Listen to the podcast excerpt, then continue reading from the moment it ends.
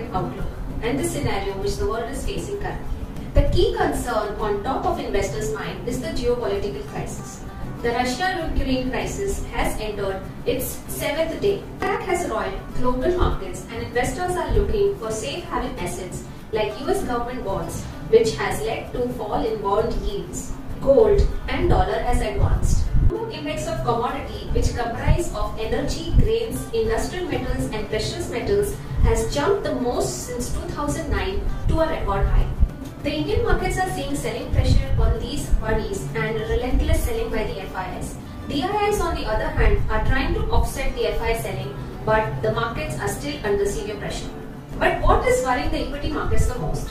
The sharp rise in crude oil prices from $73 a barrel last year to currently $110 a barrel this year due to the geopolitical tensions has led to the crude oil prices rising sharply to the highest levels since last seen in 2014. We are expecting Brent crude to touch 120 to 125 a barrel in the near term.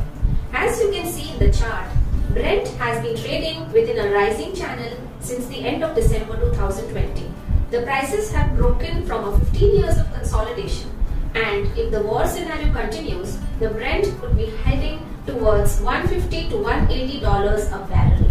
This is the biggest headwind for emerging markets like India, as it will cause rise in inflation. High crude oil prices will impact the corporate profitability as they will not be able to pass on the increased raw material costs to the customers as the demand has weakened.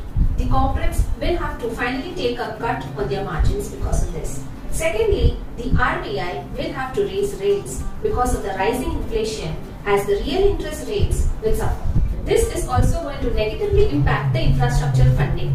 The softening of crude oil prices from 2015 to 2021, that is when the crude oil prices consistently stayed below the $90 a barrel mark, and allow the central government to raise road and infrastructure cess to a peak of Rs 18 a litre in September 2021 from Rs 2 a litre in 2015. Rising crude oil prices is negative for infrastructure funding due to potentially lower fuel cess collection, which is the road and infra cess. The collection of this cess has funded the central government in various infrastructure projects.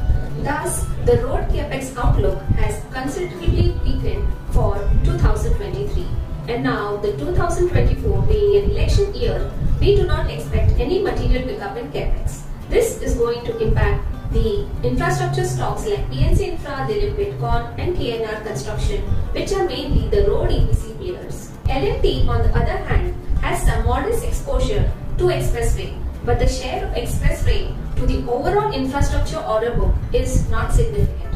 Thus, we remain positive on LMT.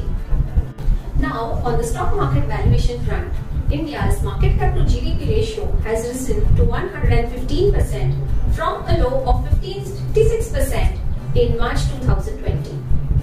But, on the other hand, the corporate profits to GDP ratio remains low even after rebounding to 2.6%.